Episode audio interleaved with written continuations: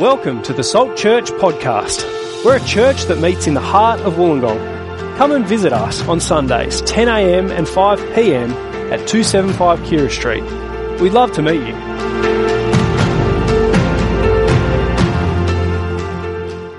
Hey everyone, I'm Jeff. I'm one of the pastors at Salt Church. Happy Boxing Day, or whatever you're meant to say on Boxing Day. I don't know what you're meant to say on Boxing Day, so we'll go with Happy Boxing Day. Um, welcome if you're tuning in online. Great to have you tuning in with us. Uh, as I was preparing, I was thinking, what do you speak about on Boxing Day? Like, what what is this day? It, it's sort of the brief pause between the end of one year and the start of the next. Uh, I thought it's not Christmas, so one more Christmas talk feels a bit weird. Uh, but it's not the new year yet. So talking about New Year's resolutions in 2022, that feels weirder. But that's what we're doing. We're going to go with that. We're going to go lean into the weird. Uh, I decided we'd do that. So you shared before something that you want to have or something that you want to do in 2022. Uh, I reckon I want to work out why it's called Boxing Day. That's my goal. Uh, but maybe next year brings for you a new job or a new house or a new relationship, or maybe a new child. Maybe 2022 is the year you finally get to see that thing that you've wanted to see, or you get to go to that event that's been cancelled two years in a running. Uh, maybe 2022 is the year that you're finally healthy. Uh, whatever it is, whatever your dreams are, I'm sure that you want them to happen, whatever these dreams are that you have for 2022. Because dreams, uh, they're things that we plan for, we daydream about them, we long for them, we pray about them if you're a Christian. They're really important to us, our hopes and our dreams. Uh, our dreams, our hopes and our ambitions, our plans, they're kind of what define us as people, don't you reckon? They what make up who we are. So what would make you drop your dreams? What would make you choose not to have what you really want to have in 2022? What would make you choose not to do what you would really love to do in 2022? Because we just met a blind man who did just that. He dropped his dreams because he can see the way that things really are. He can see with perfect clarity, even though he's blind. Uh, a man named Bartimaeus, and Bartimaeus is, is going to work a little bit like an eye chart test for us. You know, these eye chart tests. He's going to show us, uh, give us a chance to check how well do we see reality. What's our spiritual eyesight like? Because if we can see what Bartimaeus sees, we will drop our dreams too. And if we're not willing to do that, we might be more blind than a blind man. How about I pray and then come to Mark chapter 10 and we'll look at this story of Bartimaeus. Let's pray and then we'll dig into this story. Father God, thank you that we can be here at church on a Sunday. Uh, we pray for those who aren't here that you'll keep them safe and you bring them back to us soon. Uh, we pray, Lord, for those uh, of us who are feeling weary or those of us who are feeling low, uh, that you'd be comforting us as we hear from your word today. We pray for those of us who are feeling distracted, that you'd take away those distractions so that we can hear you speak to us. And we ask this in Jesus' name. Amen. We'll come to the story, Mark chapter 10, verse 46. As you can tell, I'm recovering from a bit of a cold, so hopefully my voice lasts. If not, I use shorthand notes, so Michael will have to jump up, and that's going to be hilarious, because who knows what these notes mean. so he's hoping. Uh, come to verse 46. Then they came to Jericho. As Jesus' disciples, together with a large crowd, were leaving the city, a blind man, Bartimaeus, which means son of Timaeus, was sitting by the roadside begging. So in this story, Jesus is walking and this massive crowd is following him, and he's been stirring up the dust and causing a stir as he travels to the capital city, Jerusalem. And he crosses paths with Bartimaeus. And there is a world of difference between Jesus and Bartimaeus. A world of difference between these two people. Uh, Bartimaeus is a beggar in a time where there's not really a welfare system, so he's utterly dependent on people's pity uh, if no coins fall in his beggar bowl, then he doesn't have food. But he can't even see the coins or the bowl because he's completely blind. He's kind of, Jesus is there walking, he's there sitting. He's this beggar in filthy rags. He's a hopeless, helpless man. Uh, and it gets me wondering what it would be like to be blind. Have you ever wondered what it would be like to be blind? i am not blind. The closest I ever came was when my brother stabbed me in the eyebrow with a stick, a couple of centimeters off. I'm really glad that he missed, though, because it strikes me that being blind would be really debilitating. Um, I looked on the Vision Australia website, and they talked about there the difficulties of being blind. Obviously, you can't see, but there's flow on effects. Like communication is really difficult when you can't make eye contact with anyone and you can't pick up any of the non-verbal cues. Uh, you're dependent on people for your basic life tasks. You're, often blind people are isolated and lonely, and so there's a high incidence of depression among the blind community. Um, I'm told being blind is not like it's not like closing your eyes and just seeing black. Uh, I've heard from a blind man, it's more like trying to see out the back of your head. That there's just nothing there. We've got no sense of what's out the back of our head. Unless you're a mum, then you've got a good sense of it. But we've got no sense of what's out the back of our head. So, of the five senses, one whole sense is completely missing. Blindness would be so hard. And Bartimaeus is blind. He's got no sight, but he does have vision he can see the way things really are. He can see three things about Jesus. The first thing he can see is that Jesus is a sovereign king. It's in verse 47. Have a look, verse 47. When he heard that it was Jesus of Nazareth, he began to shout, Jesus, son of David, have mercy on me. Uh, Bartimaeus hears that Jesus is near and so he shouts to Jesus, the son of David. And we all just celebrated Christmas yesterday. We've seen the nativity scenes where the, you know, the, the stars there watching over Jesus and the sheep are there watching over Jesus and his parents, Mary and Joseph, are there watching over Jesus. Not Mary and David. He's the son of David, he calls him. But we know he's the son of Mary and Joseph. So why does he call him that? Well, it links back to this promise God made to Jesus, great, great, great, great, great, great, great grandpa, whole bunch of great grandpas. Here it is in 1 Chronicles 17. Here's what God said to, the, to David, King David. He said, When your days are over and you go to be with your ancestors, I will raise up your offspring to succeed you, one of your own sons, and I will establish his kingdom. He is the one who will build a house for me, and I will establish his throne forever. I will be his father, and he will be my son. I will never take my love away from him as I took it away from your predecessor. I will set him over my house and my kingdom forever. His throne will be established forever. This is the promise to the son of David, uh, this promise of ruling God's kingdom. Basically, it's a, it's a universal kingdom because God ki- is ruling everything. God is the universal king. God rules all people, God rules all planets, and it's an endless kingdom. It's king forever on this throne because God is eternal, God rules forever, and so it's sharing in the rule of God's kingdom forever. And this is the massive promise made to the son of David, which is what Bartimaeus calls Jesus, and he's right. This is who Jesus is. Eh, Bartimaeus has got no sight, but he can see that Jesus is the son of David. He can see that Jesus is a sovereign king. Because think ahead, a week to go until we hit 2022. In 2022, there's going to be lots of leaders. Lots of prime ministers, presidents, CEOs, billionaires, lots of them. But Jesus is the only ruler who is still going to be ruling in 3022, in 4022, in 4 billion and 22. He's the only ruler who will still be ruling, and Bartimaeus can see that about Jesus. Can we see it? Because if we could see this, it'd change the way we view the people around us, the people in the Illawarra who don't know Jesus. It would change the way we view them. Uh, in our culture, I think our culture prides itself on, on tolerance, on this idea of tolerance, being a, a tolerant society. I think in our culture, you're free to believe whatever you want so long as you don't hurt other people. If your beliefs hurt other people, well, there's zero tolerance for that. But if they don't hurt other people, you can believe whatever you want.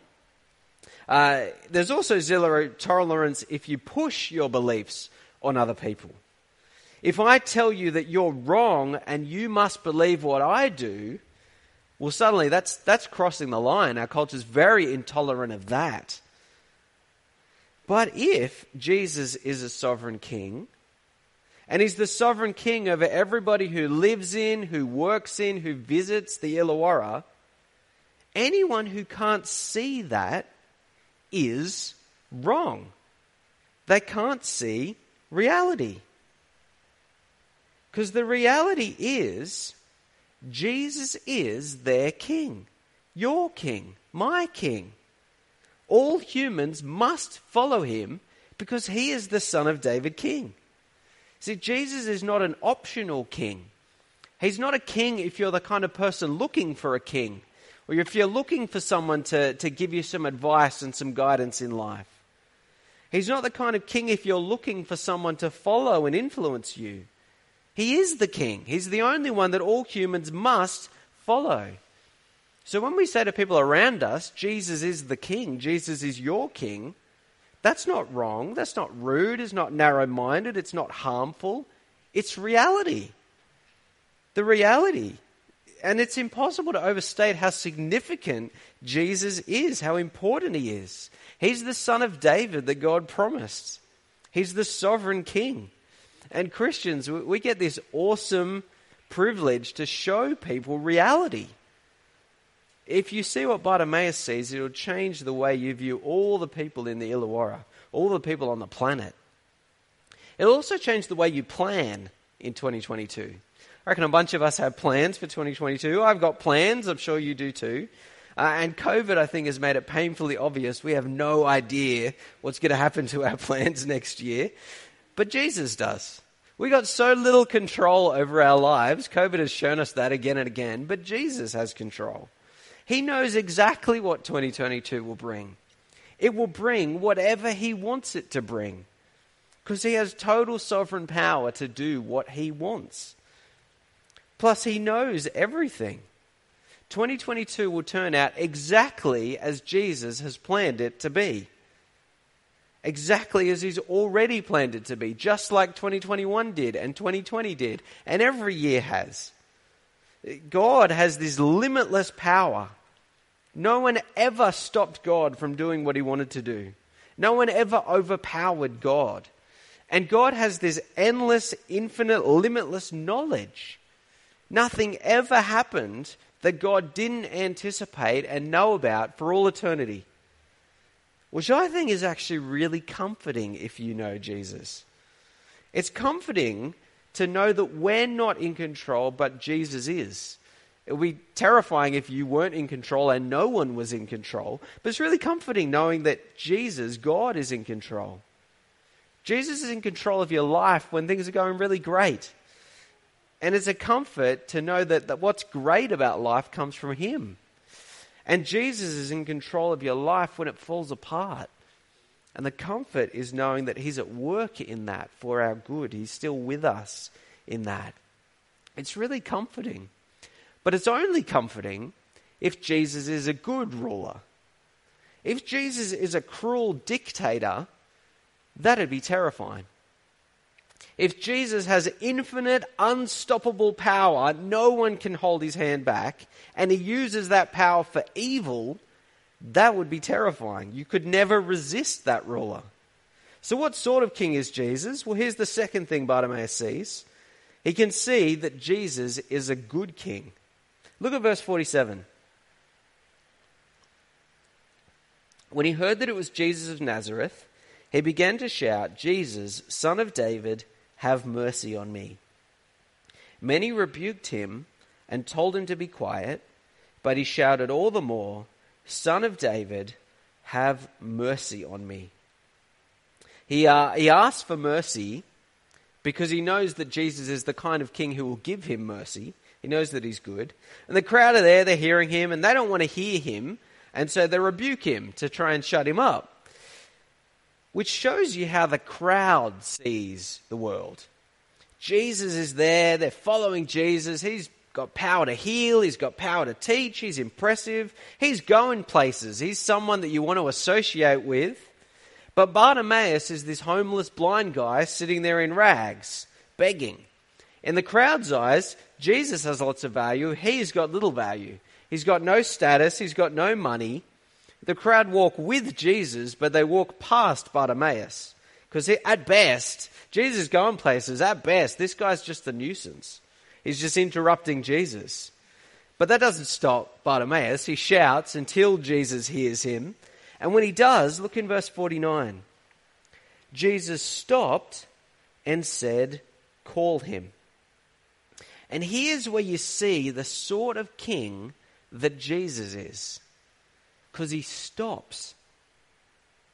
I said before, Jesus is walking to Jerusalem, the capital city.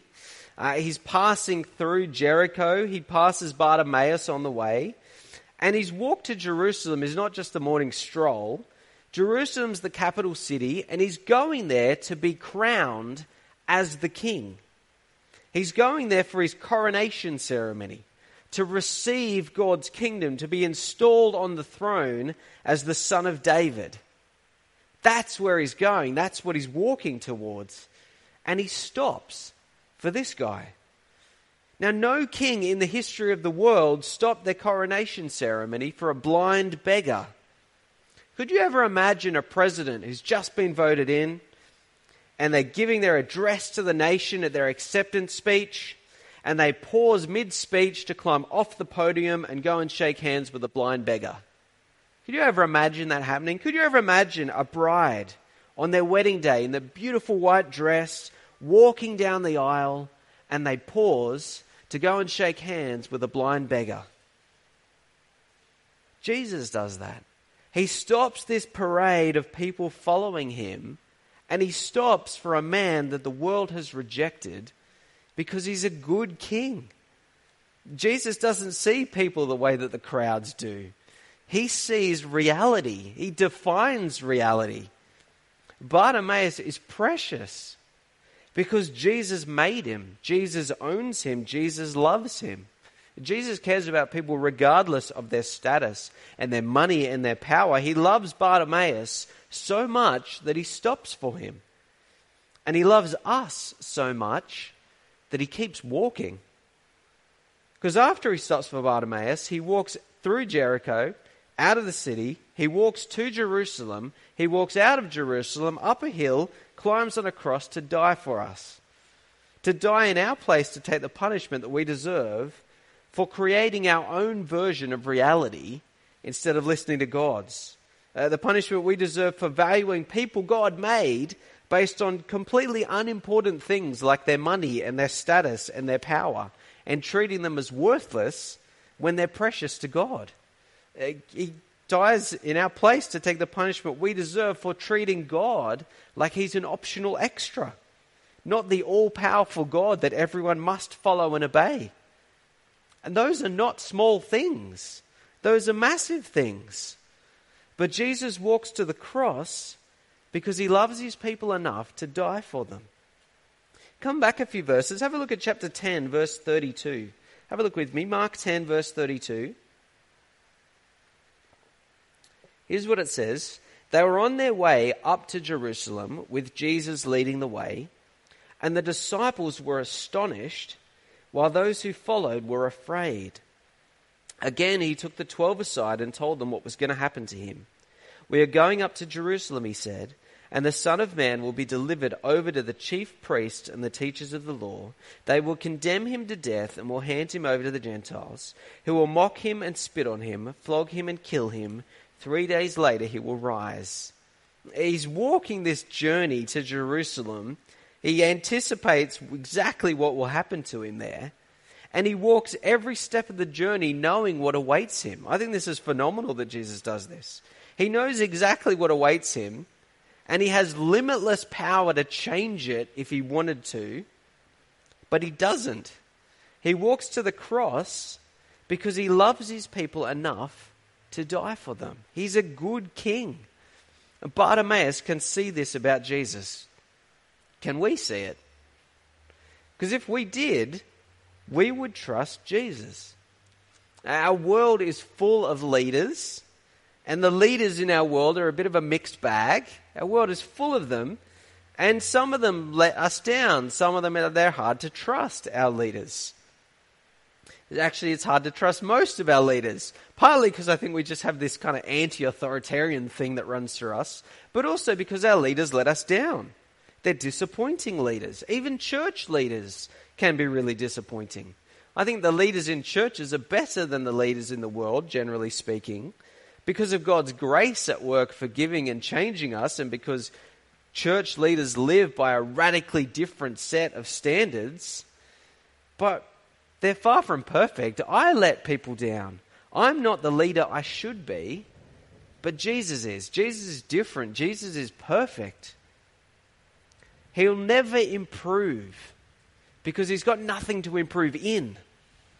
He'll never be surprised by something he didn't anticipate because he knows everything before it happens. He'll never be outplayed by someone who has more power than him because there is no one who has more power than him. And I think, I love this, he'll never bail on you. He'll never abandon you just when you need him most. Because uh, think about this if he was going to bail on you, wouldn't Jesus bail on you before the cross? Like, that would be the point to bail on you. To stop walking to Jerusalem and to just walk to the pub instead or something like that. But he didn't do that. He took every step knowing what would happen, knowing he could avoid it, but he didn't because he's good. He's the king who stops for a beggar, and he's the king who keeps walking to the cross for his enemies. Uh, I've been a Christian for 21 years now, and Jesus is the best thing that ever happened to me, hands down. Uh, and if you're a Christian, wouldn't aren't you just forever grateful to whoever it is that introduced you to Jesus? Uh, if you wouldn't call yourself a Christian, you're tuning in, you're here in person. I want to say to you, following Jesus is the best decision you can ever make, hands down. It will cost you. You'll lose many things for Jesus, but you will gain more than you lose. And that's what happens to Bartimaeus as well. He trusts Jesus, he can see who Jesus is, and so he does something effortlessly that we all struggle to do. Have a look in verse 49.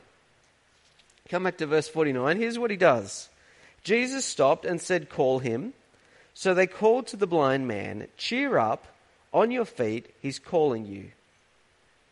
Throwing off his cloak, Throwing his cloak aside, he jumped to his feet and came to Jesus.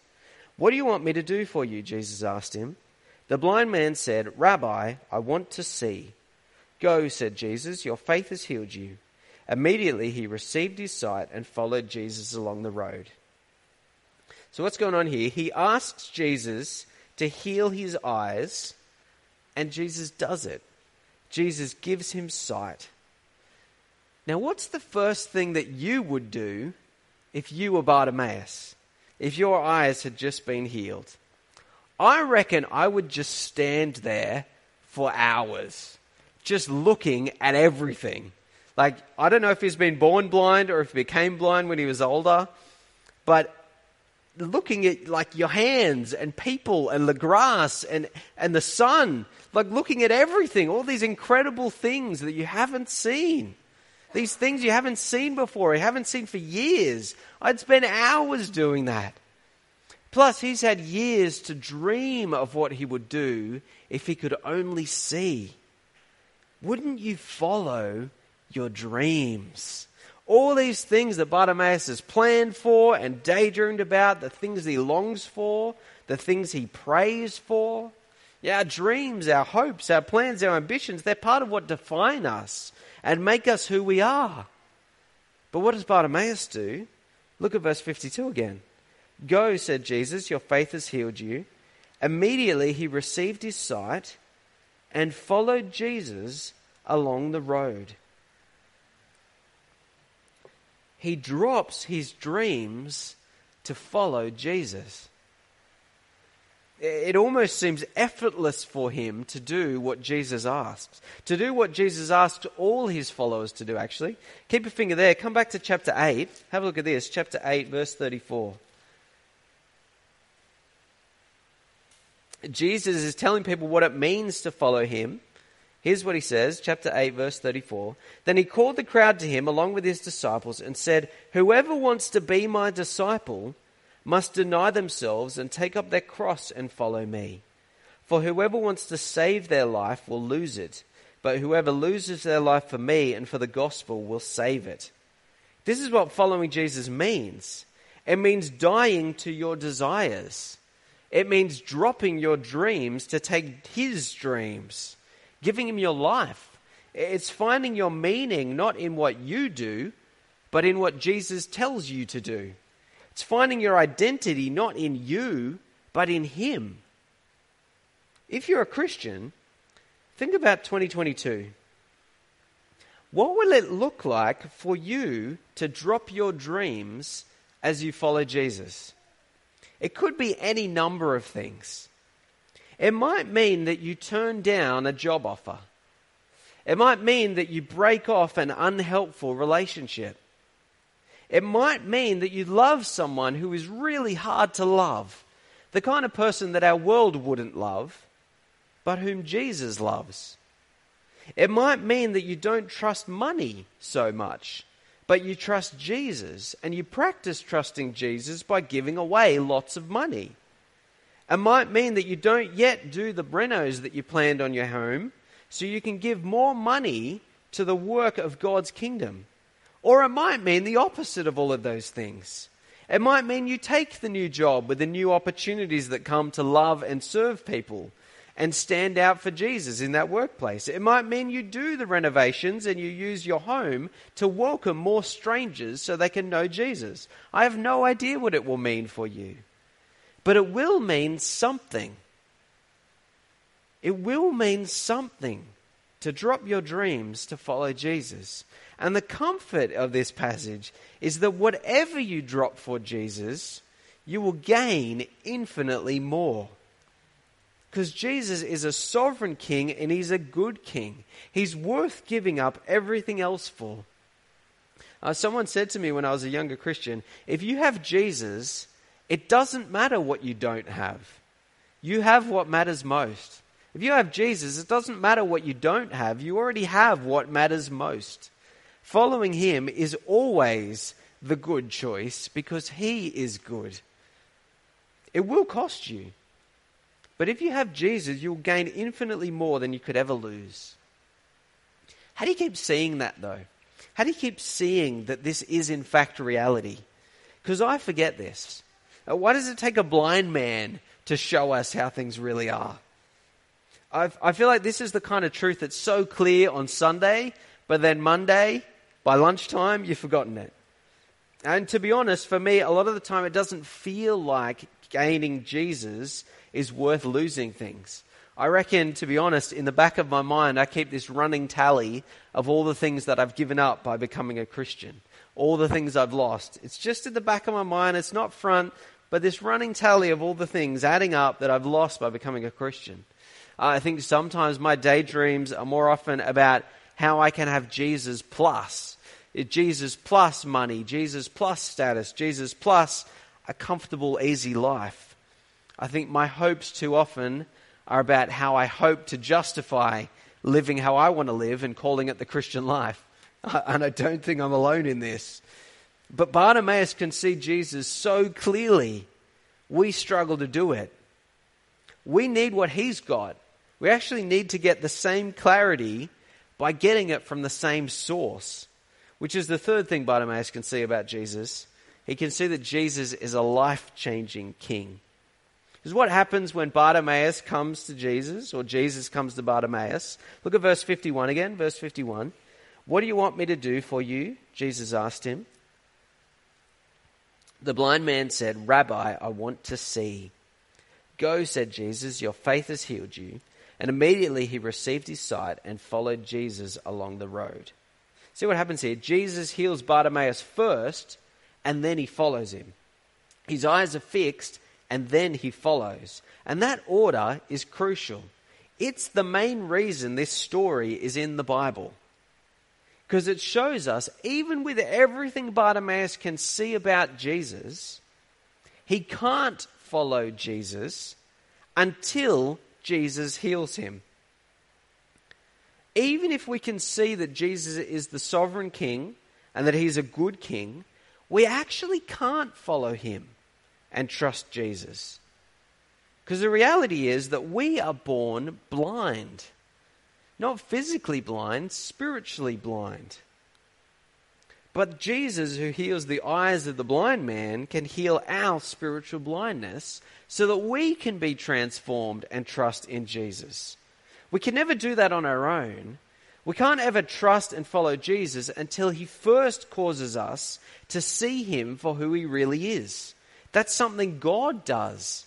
It's only as God the Father regenerates us by the power of God the Holy Spirit that we can trust in God the Son. This is what I mean when I say Jesus is a life changing king. I don't mean that he's like he's like a book that you read and it was life changing, or he's like a person that you met who gave you some great advice and it was life changing. I mean he changes our life in a way that we could never do on our own. This is the source for Bartimaeus. He trusts Jesus because Jesus has changed his life. And the way we begin the Christian life is the way we continue. We keep turning to Jesus to let him show us reality, and we keep asking Jesus to change us so we can live his way. Every time you hear Jesus, though, you have a choice. Every time you hear Jesus, you've got a choice. Are you going to trust his eyes or are you going to trust your eyes? Um, I've told this story before if you've been at Salt for a while.